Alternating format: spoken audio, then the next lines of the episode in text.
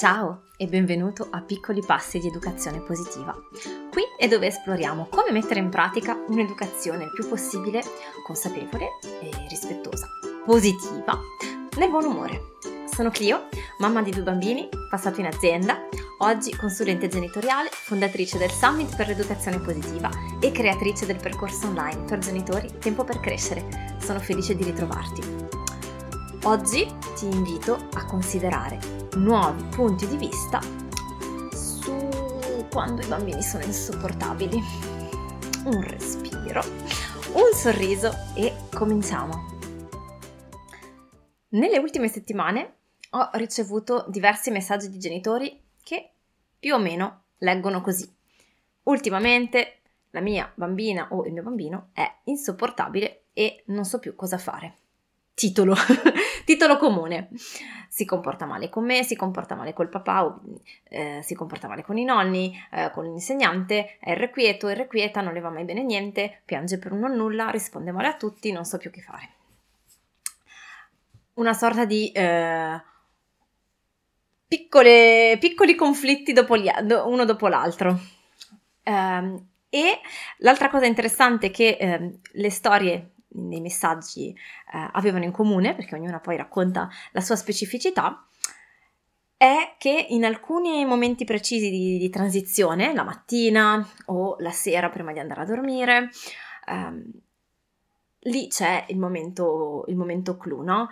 Il non va mai bene niente. Il prima vuole che lo prenda in braccio, poi invece si arrabbia perché l'ho preso in braccio. Prima vuole che eh, gli do da mangiare i cereali e poi invece vuole i biscotti. E poi quando gli do i biscotti in realtà voleva um, la fetta di torta. E quando poi gli do la fetta di torta comunque non va bene. E se eh, mi chiede il pupazzo glielo do, però voleva che mi, glielo dessi in questo modo anziché in un altro. E se gli metto la copertina così, lui la voleva così e così via finché sembrano quasi, no? Uh, andare avanti, andare avanti fino a che non es- per vedere un po' qual è il punto in cui esplodiamo, in cui non ce la facciamo più, in cui perdiamo, perdiamo anche noi la calma e ci arrabbiamo, no? Sembra, sembra quasi, quasi, fatto, non dico apposta perché, perché no, ma ci portano a un certo punto a, a questa esplosione. E l'altro fattore, com- l'altro com- fattore in comune è eh, la fatica il dubbio del genitore, non so più cosa fare, non si può più andare avanti così, non so più che strumenti adottare perché con le cattive non funziona, però con le buone sembra che ci sfidi e ci prenda in giro e quindi non so più che fare per affrontare questi, questi atteggiamenti. Alla fine arriva sempre la postilla, no? Eh, ehm, nei messaggi, nelle domande dei, dei genitori che hanno questo argomento in, in comune ed è eh, magari l'evento recente di qualche mese prima, tipo uh, io sto attraversando un periodo difficile al lavoro, ho cambiato lavoro, o il marito, il papà ha cambiato lavoro, uh, ha iniziato la scuola, uh, abbiamo cambiato casa, è arrivato il fratellino, è arrivata la sorellina. Perché cito questo? Um, le, le, situazioni che, che ho descritto sono così comuni, no? E mi ci riconosco anch'io come mamma e penso che anche tu a un certo punto nella, nella tua esperienza di genitore l'abbia magari sperimentato, soprattutto se i bambini hanno più di dai due anni. E a volte, un po' come dicevo nell'episodio precedente, e se te lo sei perso ti invito ad andare ad ascoltarlo, facciamo fatica a, ad unire i puntini, cioè a collegare quel comportamento lì che succede adesso per uh, chissà che motivo con la transizione, il cambiamento che sono magari avvenuti 2, 3, 4, 5, 6 mesi prima. Perché è importante unire questi puntini?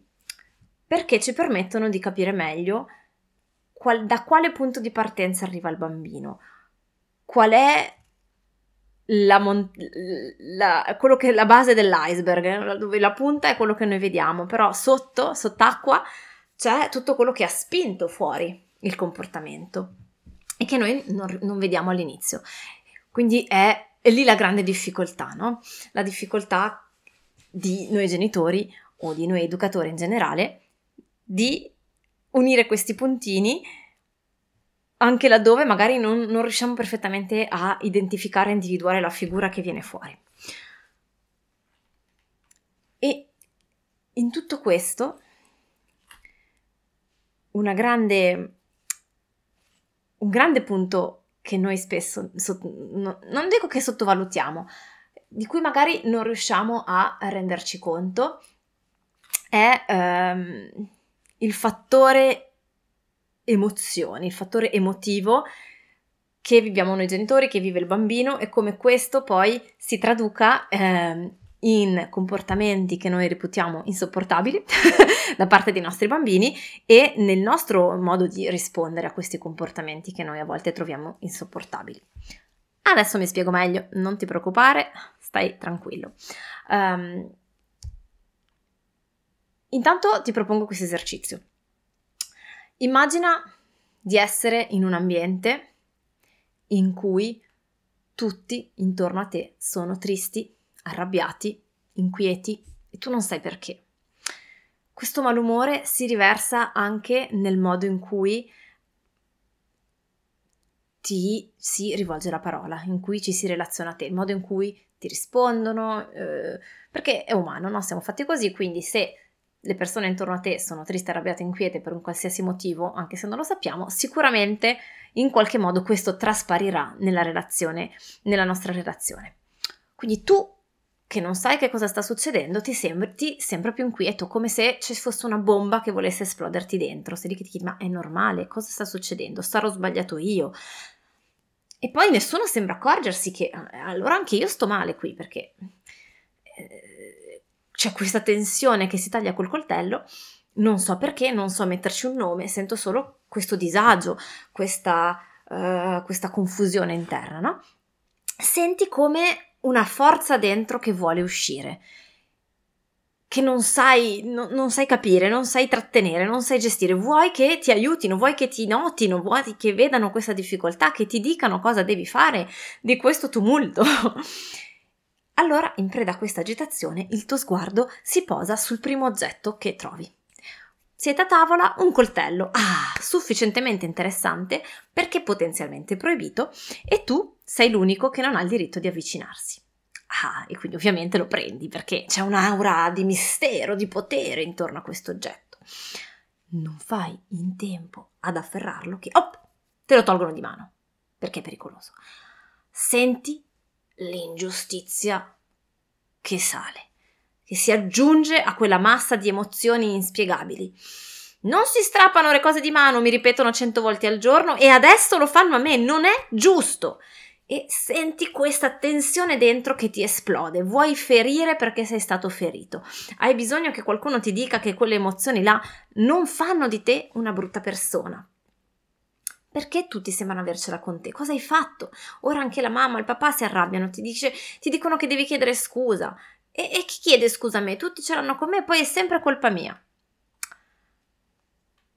E questo è spesso ciò che eh, può accadere nei nostri bambini in tantissime situazioni in cui eh, certamente non possiamo noi adulti essere sempre contenti, essere sempre felici, essere sempre zen, presenti, calmi, tranquilli. Non sempre però riusciamo a esprimere anche ai nostri bambini cosa cos'è che sta succedendo e perché in modo da uh, rassicurarli, no? In modo da dirgli è normale non essere sempre contenti, non è normale non essere sempre felici, ci sono anche queste altre emozioni e eh, non ti preoccupare e comunque resta tutto sotto controllo, ti spiego ti, ti permetto di avere un, un, punto di riferimento in modo che eh, tu non sia trascinato e travolto da uh, un eventuale mio malumore, da un'eventuale mia irrequietezza, perché anche noi adulti uh, abbiamo i nostri momenti. E viceversa, cioè la nostra capacità di adulto di non, uh, di non sentirci travolti se il nostro bambino uh, un giorno, un momento è arrabbiato, è irrequieto, è triste, è malinconico, uh, se non è sempre sorridente, felice e contento. Ok? Ora, mi dirai tu, cara Clio, però che cosa si può fare? Perché se c'è una situazione uh, esterna che magari è difficile se c'è una situazione esterna di transizione, eh, la scuola che quando bisogna andare a scuola ed è il momento di, di, fare l'inserimento comunque quello è, eh, se dobbiamo traslocare dobbiamo traslocare, se ho cambiato lavoro ho cambiato lavoro e così via, no? Um, quindi io faccio di tutto per non farglielo pesare eh, o comunque per uh, supportare il mio bambino, per stare il più possibile sereno quando sono con lui o con lei, però se la situazione è così e, e a un certo punto non, non posso fare molto di più e anzi sembra quasi che mio figlio e mia figlia sembrano quasi metterci ancora più in difficoltà. E quantomeno nel caso in cui la, la difficoltà, la difficoltà è sempre di, di, entrambi, adesso mi spiego meglio, cioè ci sono delle situazioni in cui ehm, siamo noi adulti a vivere, a vivere un periodo di difficoltà per x motivi, per quello che sta succedendo adesso con il covid, per il lavoro, perché difficoltà di coppia, può essere un problema che nasce, diciamo così, una difficoltà che nasce da noi, ma che inevitabilmente poi viene in qualche modo eh, non dico riversata, no, però eh, si, sente nell'aria, quindi si trasmette ai nostri bambini, o viceversa può essere una transizione, eh, una difficoltà che vivono i nostri bambini, come negli esempi che ho citato prima, dell'inizio della scuola, dell'arrivo del fratellino di un trasloco, e comunque quella loro tensione, questa loro fatica a, a, ad accettare, a, ad attraversare questo cambiamento, inevitabilmente poi si riversa a un certo punto su noi adulti perché, eh, perché il bambino che per uno, due, tre mesi ha dei comportamenti un po' più intensi, un po' più eh, ribelli, un po' più esplosivi, comunque ci mette ci mette in difficoltà, no? ci può mettere in difficoltà. Quindi immaginiamoci quando eh, questi momenti di transizione e di difficoltà li viviamo insieme. Che cosa non può succedere? E quindi la nostra, la nostra reazione è che a un certo punto il bambino cosa fa? Il bambino vive questa tensione, ha un comportamento eh, magari brusco, magari impulsivo, perché deve tirarla fuori questa, questa tensione che ha dentro, non può fare altrimenti. E noi non sappiamo cosa fare, noi non sappiamo più che strumenti adottare. Ci sembra di dover scegliere tra usare le buone o usare le cattive e di non avere alternative. E invece vorrei arri- farti vedere che c'è una terza possibilità, che si tratta di mettere delle parole sulle emozioni che ci sono in casa, sulle difficoltà eventuali che il bambino sta attraversando e sul lasciare che i bambini abbia, abbiano diritto alle loro emozioni. E quindi nel eventualmente fermare eh, la parola, la, la parola eh, magari troppo brusca, nel fermare il gesto, possiamo però anziché ehm, inveire contro il bambino dicendogli ma cosa hai fatto, ma come ti permetti, vai in camera tua, non è possibile, no, no, no, possiamo esprimergli, cavolo, si vede che sei arrabbiato o che sei arrabbiata, ti hanno strappato una cosa di mano, noi ti diciamo sempre che non si fa, eh, te l'abbiamo preso perché è un oggetto pericoloso e se ti fa arrabbiare hai il diritto di dirlo, però non di dire parole che fanno male. Puoi dire, per esempio, mi fa arrabbiare che mi strappi il coltello di mano. Oppure possiamo eh, cercare di far capire, è così, ci sei rimasto male, ci sei rimasta male perché eh, ti abbiamo preso il coltello. Cosa potremo fare la prossima volta per non usare parole che feriscono, per non metterci in pericolo e così via? Anche spingere la riflessione, no? In base all'età del bambino. Quando, um, quando, il bambino ha questi comportamenti in cui sembra che non vada mai bene niente, noi a volte pensiamo che sia ingratitudine, che eh, il bambino non sappia apprezzare ciò che ha e mh, mm, raramente pensiamo che sia invece il sintomo di qualcos'altro, no? di, un, un, uno scoraggiamento o un tentativo goffo per chiedere il nostro aiuto. Anche lì, quanto può essere diverso dire invece Mamma mia, vedo che sei in difficoltà questa mattina, forse c'è qualcosa che ti pesa sul cuoricino.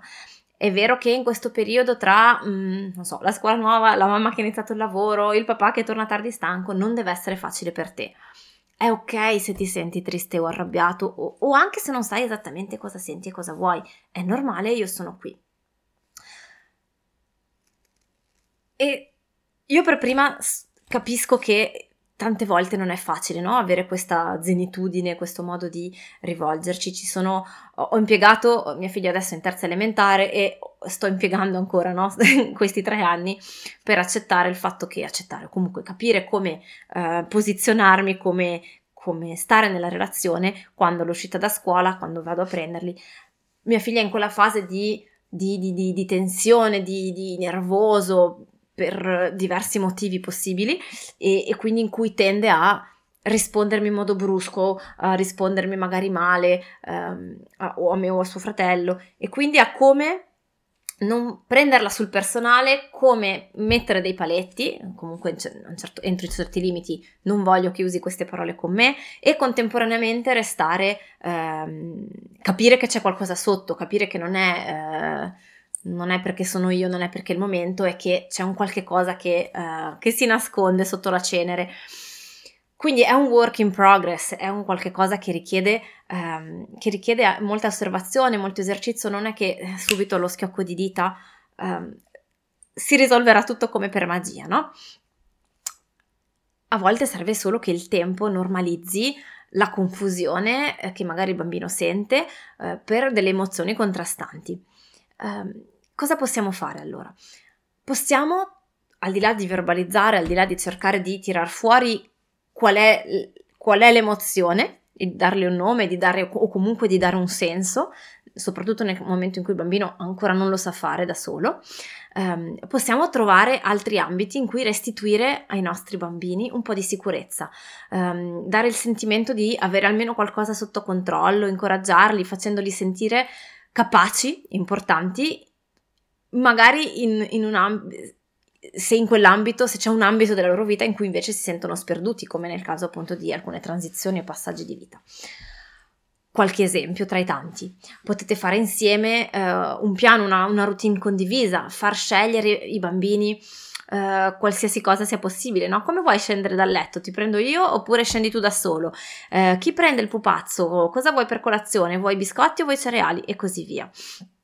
Um, sa- mettere ben chiaro cosa succederà nella giornata quando si può, perché so che ho, ultimamente i cambiamenti e gli imprevisti sono repentini, eh, sono l'ordine del giorno, però eh, il più che si può, no? Eh, scandire queste sequenze, queste routine, in modo che questo, questo dà sicurezza, no? il bambino sa almeno in quel suo piccolo ambito eh, qual è il suo, eh, la, il suo margine di manovra, diciamo così.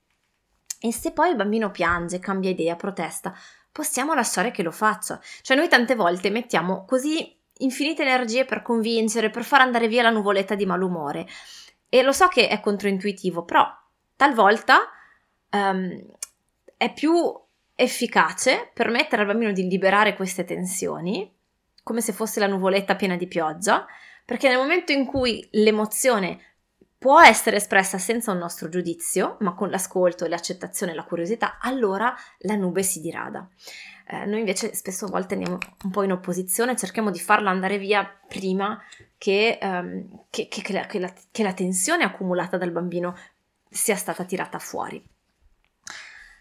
E quindi più opponiamo resistenza e più uh, queste proteste, queste estenuazioni si rinforzano. Frasi come allala, prima il latte era freddo e ora è troppo caldo. Che noia questa cosa, vero? Eh, a volte è difficile avere le, cose, avere le cose proprio come le vorremmo noi. Ci piacerebbe e non sempre si può ed è difficilissimo. Oh mamma mia, proprio ora che ho preso io il pupazzo sei tu che lo vuoi prendere. È incredibile eh, come a volte ci accorgiamo di volere una cosa proprio quando abbiamo il contrario. Cioè non c'è bisogno né di cedere né di minacciare, no? Ma di riconoscere accettare e verbalizzare la difficoltà del bambino, di trasmettere in qualche modo al bambino che lo capiamo. E nel momento in cui, eh, a maggior ragione, in un momento in cui magari il bambino ha la sensazione che tutto il suo mondo si sia improvvisamente capovolto. Se anche noi adulti, se anche tu per primo hai eh, tendenza involontariamente a giudicare il tipo di emozioni o la loro intensità, o a non saperle esattamente capire, individuare, quindi magari ti senti in colpa, reprimi le emozioni, cerchi di, non so, mangi la cioccolata e bevi la birra e guardi Netflix piuttosto che dare un nome, una forma, a una scomodità, una tensione interiore, naturalmente sarà a maggior ragione difficile restare empatici senza eh, farsi trascinare dalle emozioni o dal malumore dei nostri figli. Noi forse da bambini non siamo stati accompagnati a esprimere, capire, accogliere quelle emozioni grandi. Abbiamo interiorizzato che se l'emozione è brutta, va mandata via, va nascosta, va tenuta a bada, va controllata, perché non sei un bravo bambino se piangi, se protesti, se ti arrabbi. E quindi adesso automaticamente abbiamo questo automatismo, vorremmo che i nostri bambini imparassero ad avere più forza di volontà e più autocontrollo, a essere ragionevoli. E non immagini che non sia, non sia possibile. Quando il bambino è piccolo non, non è proprio in grado di fare questa cosa e non è neanche salutare. Il bambino ha bisogno che noi adulti gli rassicuriamo che quell'emozione gli va bene, che passerà, che non implica che non gli vogliamo bene né che lo vorremmo diverso da com'è ho fiducia che saprai attraversare questa emozione e, e, non basta dirglielo, a volte sono sguardi, il tono di, fo- di, voce, accettare le sue emozioni anche quando è in difficoltà, ehm, in modo da trasmettergli no? questa sensazione di andare bene ai tuoi occhi, agli, ai nostri occhi di genitori. Il tema è super complesso, ehm, è per questo motivo perché si, se ne sa comunque ancora poco, perché non abbiamo ricevuto questa, diciamo, educazione di base sulle emozioni che eh, sono contentissima di aver, ehm, di aver creato questo, questa, questo, partenariato, se vogliamo chiamarlo così, con, con Martina Pro, questa collaborazione, ecco, con Martina Pro che è formatrice e ha sviluppato, insomma, formatrice ha studiato uh, con Isabelle Filiosa, si è formata con Isabelle Filiosa, che è una psicoterapeuta francese um, che ha sviluppato un approccio empatico e, ehm, e che ha tra- scritto diversi bestseller, è m- molto conosciuta. E, ehm, e facciamo uh, due incontri dedicati proprio a queste basi, eh, l'ABC delle emozioni, queste basi della nostra vita emotiva, saper riconoscere un'emozione, saperla distinguere da quello che invece non è emozione, eh, cosa vuol dire accogliere l'emozione. Tutto un lavoro diciamo un po' di fondo e di base.